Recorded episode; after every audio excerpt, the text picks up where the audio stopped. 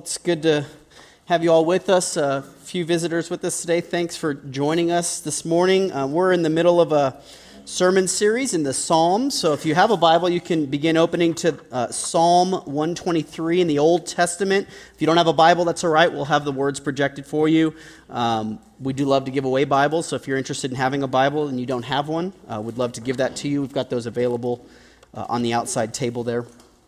Um, the, the series title that I've given this uh, sermon series is Soundtrack of the Soul. Um, we're looking at just these 15 Psalms right in the middle of the Psalms. Uh, Psalm 120 through 134 is, is that section. And uh, I titled it Soundtrack of the Soul because the Psalms in this section really are, they're just, um, just really a smattering, a real variety of things that touch on a number of things that are that are real to our lives. Um, and, and when I, after I titled it, I, I got to thinking, like, are soundtracks even a thing anymore? Um, I don't know. Like when I grew up, soundtracks of movies were, you know, Top Gun, and like there were some some ones.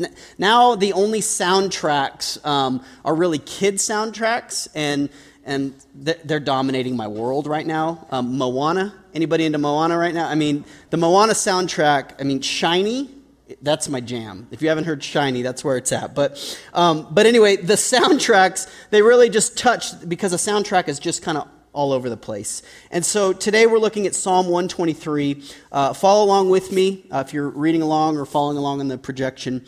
Uh, this, is, this is the word of the Lord. Psalm 123, a song of ascents. To you I lift up my eyes. O you who are enthroned in the heavens, behold, as the eyes of servants look to the hand of their master, as the eyes of a maidservant to the hand of her mistress, so our eyes look to the Lord our God, till he has mercy upon us. Have mercy upon us, O Lord. Have mercy upon us, for we have had more than enough of contempt. Our soul has had more than enough of the scorn of those who are at ease, of the contempt of the proud. This is the word of the Lord. Let's pray together. Father, we, um, we need to hear from you this morning, and we believe that you speak to your people through your scriptures. And so, Father, would you, would you do that? Would you speak to us? Would you unplug our ears and open our eyes and soften our hearts? And as we just sang, would you give us faith? Would you help us to believe? We pray these things in Jesus' name. Amen. I was, uh, was scrolling through uh, a news app that I use on my phone, just kind of hits the highlights and headlines of different news story that are going on. And just kind of scrolling through it this week, and one of them jumped out to me. It was talking about um, educational debt in our country. And the headline read uh, Educational Debt Reaches, um, uh, I forget the exact title, it reaches all time high, I think. And, and in the article, this is, this is with Forbes, um, the article said that our educational debt in our country alone has now reached $1.3 trillion. Uh, yeah, trillion with a T. Um, that's, that's our unpaid educational debt as a country. And, and so it kind of grabbed my attention. And, and as the article went on, it, it talked about how educational debt just leaped above consumer debt, so above credit cards. It's second still to mortgages. So mortgages are, are our top debt um, category, and then educational debt. But as the article went on, it, it began to talk about these um, how people are doing everything they can to get out from under debt, educational debt. And in the article, it talked about a couple of programs, and maybe if you have educational debt, you're familiar with these programs. But uh, one, of the, one of the programs is, is it's a teacher student loan forgiveness program. Uh, the other is, is just a public loan forgiveness program. And, and, and both of these have stipulations tied to them in order to relieve you from your debt. So, if you're a teacher and you have educational debt and you serve for five years, at the end of those five years of service, your por- a portion, not all, a portion of your debt is forgiven. Uh, with the public loan, I, I, guess apparently, and I don't know if it's across the board statewide, but if you serve for 10 years in a state, federal, local role, um, and you have educational debt, and you're paying for those 10 years on that debt, after the 10 years, if you still have yet to pay off the debt, then the, then the debt is forgiven. It's, it's free, it's clear, you're done. Um, and I got to thinking about these forms of quote unquote forgiveness um, and how really the, these systems are really just um, it's an indebted form of service right? So you've you've accrued this amount of debt and in order to get out from under it you have to kind of serve to get out from under it and then when you're done with it you're, you're forgiven. So it's, it's really an indebted form of getting out of debt. You have to, to serve your way out of it. And as I read through the article, I thought, I wonder if that ever feel, if, if we, particularly as Christians, ever feel that way when we serve God. Like, like knowing all of the tremendous things that we know about God and what He's done for us and His Son and, and all of those things, I wonder if somehow we think that when we serve God, with our time or with our money or resources or gifts or whatever, whatever avenue that is, if we, in our heart of hearts, feel like it's an indebted payment back to God. Like, God, you've done this for me, so how can I not do this for you? And, and somehow it's, it's, it's, a fashion, it's a fashion of us paying God back for the debt. Um, see, serving God actually as this psalm will, will show us, is, is actually an opportunity for us to even get more mercy from God. Um, psalm 123 um, is, was not only written by a psalmist, but also sung by people just like you and me who, who really wanted to please God and serve God. Um, by way of reminder, these songs were sung as they were journeying up to Jerusalem for the three annual feasts of worship. And so these were dedicated believers. I mean, these were, these were church going kind of people, right? This was us. This was, these were people who wanted to know God and to please God and to do the right thing. And, um, and the heartbeat of this song is a cry for help in the midst of that. It's, it's a plea for mercy while, while doing that. And so, really, what the psalm sets out before us is for us to see is that that serving God actually starts when our eyes go up, and then it actually succeeds when God's mercy comes down. And so, really, the psalm gives us this picture of the believer fixing their eyes on serving God, and then in turn, God rolling mercy down to help us in that endeavor. Um, as we look at the passage today, I want us, I'm kind of taking a different approach. I want us to ask some questions. So I'm gonna, we're going to ask a few questions of the song, and then we're going to look at the text and see how the text answers the question. So here's the questions I want us to ask. I want us to first ask, where do we look? I want us to secondly ask, what should we expect from God? And then lastly, I want us to ask, what will we experience in the world? So, where do we look? What should we expect? And then, what will we experience? Um, this week spent the spent a few days up in northern New Mexico with some guys hiking. Most of them are in this room right now. Uh, I told them as we were hiking that I was storing up illustrations, like I was just getting a bunch in there. And I promise you, I'm just going to slow drip these on you. But but one is just really fresh. So these are going to come out. I'm just going to get one out of the way here, and I'll just I'll just hang on to the rest for later. But um, this week, as we were hiking, it was a it was a three day backpack trip. As we were hiking. Um, these songs really came alive to me. Like it began to take on some reality because, you know, living in the city, we don't really resonate with kind of traveling and journeying and all these analogies that, that these people were experiencing. But this week, I got that. And so um, on our way down yesterday, um, you know, I, I began to ask myself, okay, I was thinking about this psalm. I know I was preaching. When, when you're traveling, when you're journeying somewhere, particularly on foot, where do you typically look? You look down. Like, I, I, it really blew my mind how much of my time yesterday was spent just looking down. I was looking at the path. I wanted to make sure I was hitting the trail right, hitting the rocks. And so I really wasn't looking up all that much. It was, was really looking down at the path all, almost the whole day.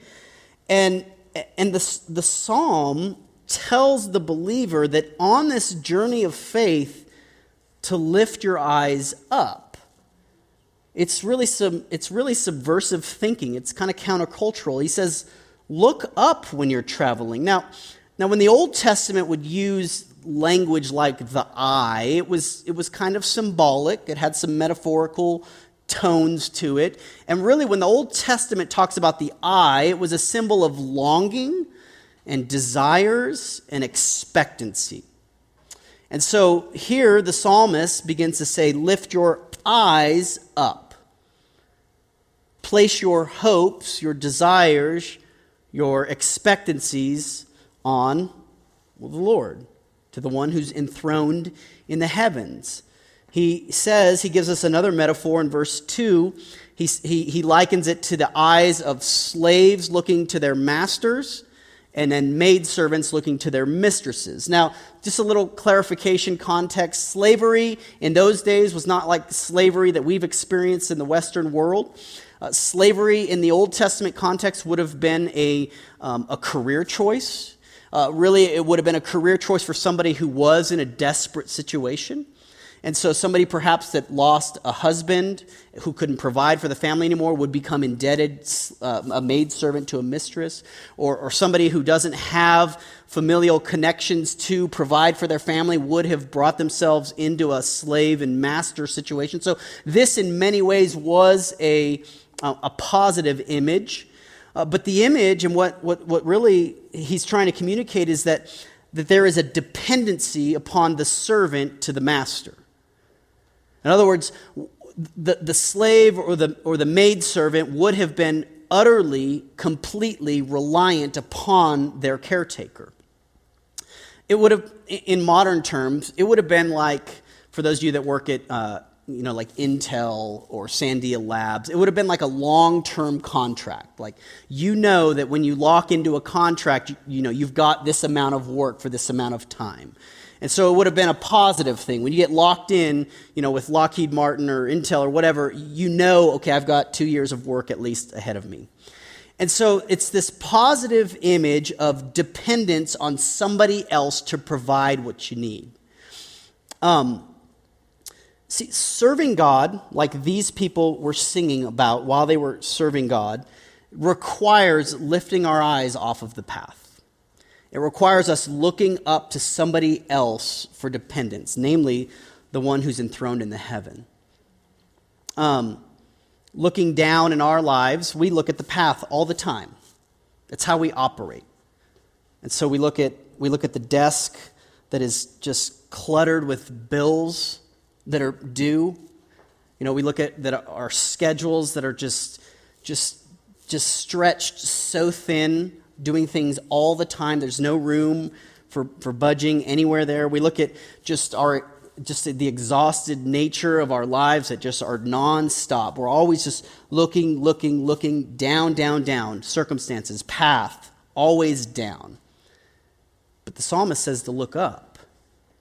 He says to, to look to the, to the enthroned one in the heavens, to look to the one whose resources have no end to the one whose mercy never runs out, to the one who is eternal, infinite, unchangeable, who has no beginning and has no end. It tells the believer to look in that direction. And so, where do we look? Well, we look up. But when we look up, when we are taking our eyes off the path, looking towards the one who's enthroned in the heavens, what should we expect? We'll look at the end of verse 2 the begin, and, and verse 3. What should we expect from God? Um, when, you, when you ask God for something in your life, just a casual prayer, just, you know, God, I need this, or God, would you work in this way? God, would you help me in this? What is your initial thought of God's response to that request? In other words, do you think that God just says, I'll think about it? Or maybe he says something like, What are you going to offer me in return? Kind of a give and take scenario. Or, or maybe you think that God's inclination is, No, not right now. It's not for you. You really haven't, you really haven't proved much worth to me. I, I, don't see the value in this exchange. In other words, we think that God is in some sort of exchange mode, a give and take with us. Um, this passage tells us that God's inclination towards his people is mercy. God's bent is towards the person who desperately asks for things until, end of verse 2, God has mercy on us. Now, the word mercy there, there's a variety of words that are used in the Old Testament, but the word used there really means for, for God to be favorably inclined and generous and gracious towards somebody. I don't think that that's what we think God is like. Like, that God would be inclined to be favorable to you at all times. The psalm, the psalm says to fix your eyes upon the Lord until he does that. And, and really, we should ask ourselves well, well who, does, who, does he, who does he show that kind of favor to? Like, who, who would God be so inclined to be so generous and gracious to? Is it, is it people who have earned it? Is it people who have showed their value and worth to him? Is it people who will return the favor? They'll, they'll serve God with more zeal and zest, or people that can pay it back, prove themselves? The answer is no to all of those. The answer is that God extends mercy, the scriptures teach us, over and over and over again to the humble and to the broken and to the weary and to the desperate, exhausted person who finally comes to an end of themselves, who finally says, My resources are depleted, God. I need your favor. He says to anyone who looks up to God that he will give them mercy. And so, I mean, you think about you think about the people that were singing this song, and um, they're, they're, they've given a lot. Like they've left their homes, they've left their families, they've left their jobs, they've left their recreation, they've left their comfort, they've left everything to serve God. They've given a lot, but they're still dependent and utterly reliant on mercy. Serving God is reliant on mercy. And so why are you and I so reluctant to serve God with the entirety of our lives? And the answer to that is because we depend on our own resources and we trust in our own strength to do it. And so when we assess kind of the, the currency of our lives and what we have to offer God, we say, I don't really have much. And so I'm not going to give much of myself to that end. It's a trusting in yourself. And so when, when God asks us to be generous financially towards the kingdom, we say, Lord, there's no room in the budget. I've got, I've got unpaid bills. Things are piling up. I know what's coming. Cars are breaking. I'm stretched thin financially. How can I do that? How can generosity be something in my life when my own needs are not even met? Or, or you know, time. You know, how can we serve God with our time? Like, how can you expect me to, you know, to, to go to community circle in the middle of the week, which requires bringing a side dish, which I've got to cook and prepare or purchase at minimum, and then to, to, to carve out, etch out a, a whole evening where I could be, you know, doing whatever I need to do. Like, I, I don't have that in me. You know, how can I give more of myself on Sunday? I mean, I'm at church. I mean, that's good. I mean, church, I mean, Adam already preaches fairly long sermons. I mean, we're already here 80 to 90 minutes. This is, I've never been to a church that does 90 minutes. That's a little intense. You know, how much more of myself do I have to give on Sunday? I don't have much more. You know, or, you know, we, we you know, we go to Casa Esperanza to serve. Like, how can I serve all these people when I'm barely surviving here?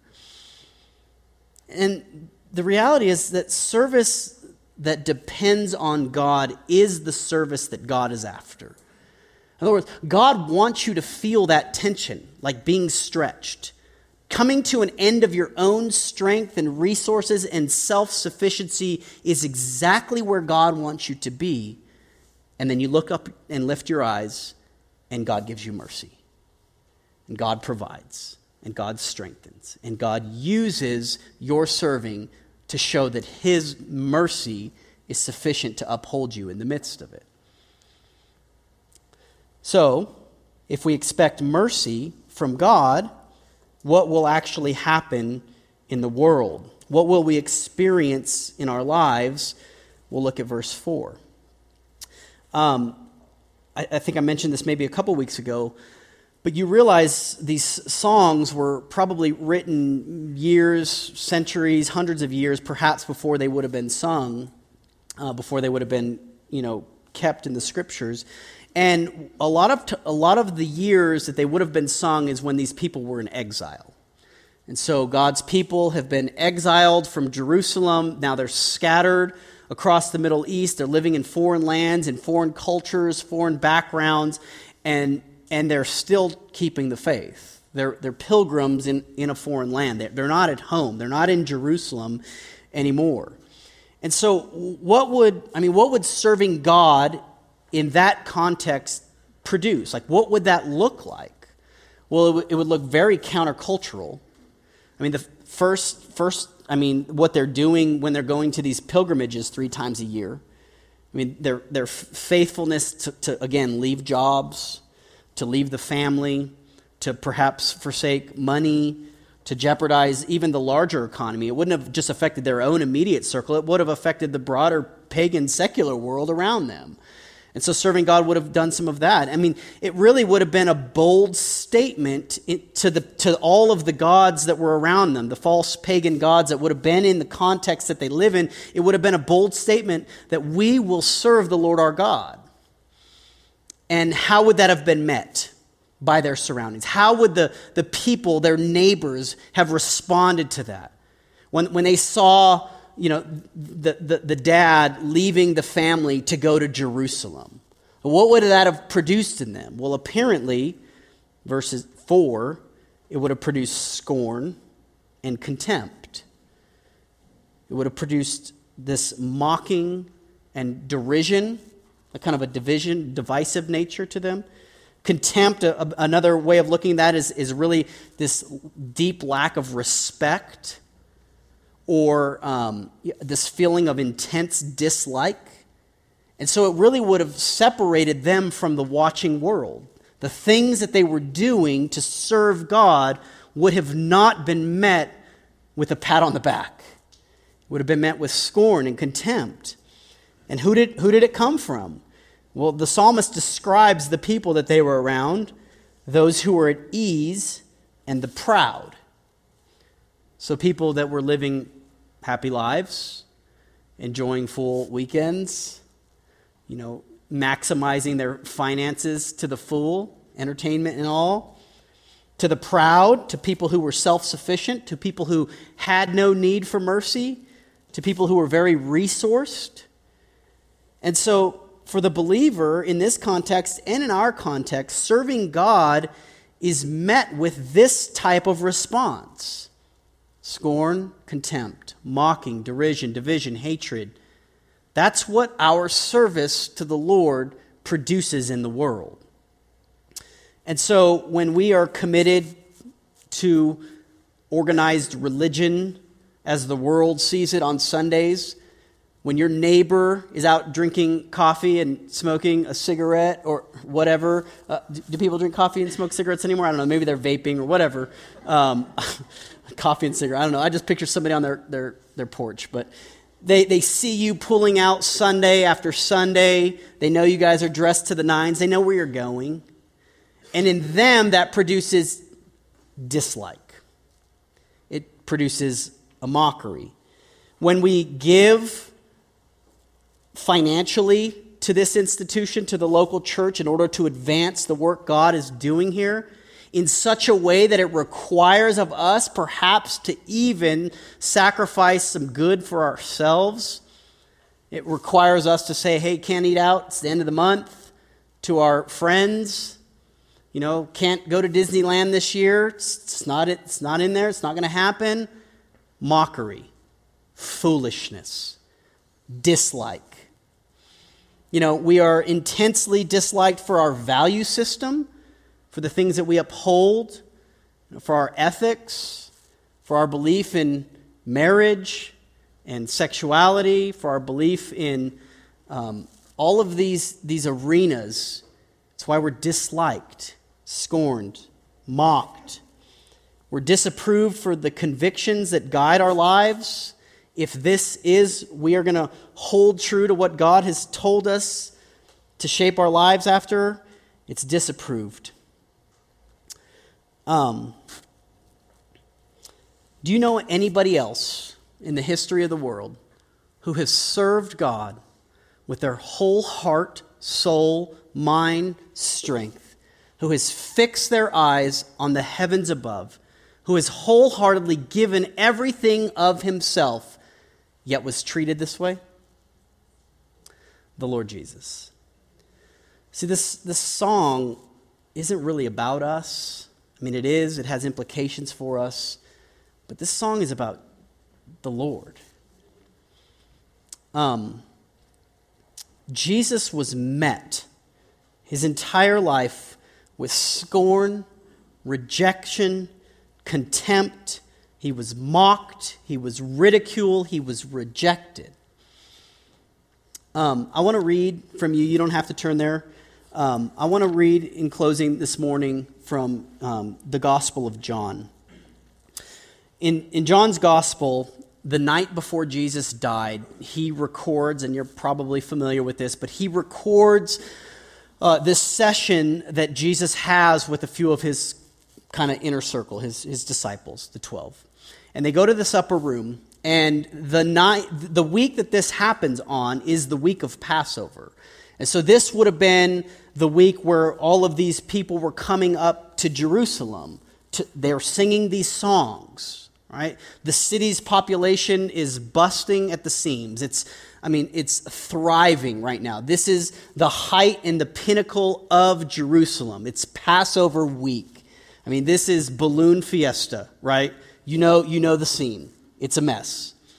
And here Jesus goes in John chapter 13, it's recorded for us. And he takes his followers to the upper room. And he says, and this is what happens. Let me read just a few verses. Now, before the feast of the Passover, when Jesus knew that his hour had come to depart out of this world to the Father, in other words, he knew he was going to die that night. Having loved his own who were in the world, he loved them to the end. And during supper, when the devil had already put it into the heart of Judas Iscariot, Simon's son, to betray him, Jesus, knowing that the Father had given all things into his hands and that he had come from God and was going back to God, he rose from supper and he laid aside his outer garments and taking a towel, tied it around his waist. And then he poured water into a basin and began to wash the disciples' feet and to wipe them with the towel that was wrapped around him. Jesus knew what was about to take place. Less than 12 hours after this, he knew that the very people whose filthy feet he was cleansing would reject him. They would run from him, they would deny him, and he washed them, he cleansed them, he made them whole again. See, it, it's not our service to God. It wasn't the disciples' service to God that made them clean, but it was the cleansing work that Jesus did for them and then empowered them to do for others. Because he would close in that section in verse 14 and he would say this Jesus, if I then, your Lord and teacher, have washed your feet, you also ought to wash one another's feet. For I have given you an example that you should also do just as I have done to you. Truly, truly, I say to you, a servant is not greater than his master, nor is a messenger greater than the one who sent him. See, serving God begins when your eyes are fixed on the one who is in heaven. And when your eyes are fixed on the one who is in heaven, mercy comes down to enable you to serve even the people who would reject you, to serve even the people who would despise and mock the things that you hold and cherish most dearly. The cleansing work of Jesus empowers you to serve God out of freedom, not out of an indebtedness, not out of an attempt to somehow pay God back for what He's done for you. He's cleansed you, He's made you whole, and His mercy rolls down when our eyes are fixed upon Him. Let's pray and ask that God would help us do that.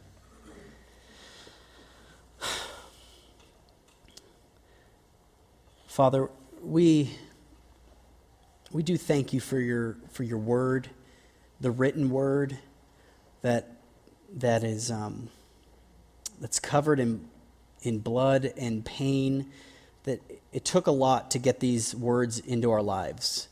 And you, um, and you gave them to us. And so, Lord, help us now to see your son in this psalm and to see the way that we serve you, um, not as a way to pay back the debt or to be indebted to you as, some sort of obligation or duty, but Lord, help us to freely serve you um, and to delight in the work that you've done for us. Thank you for sending Jesus, uh, who came not to be served, but to serve and to give his life as a ransom for many.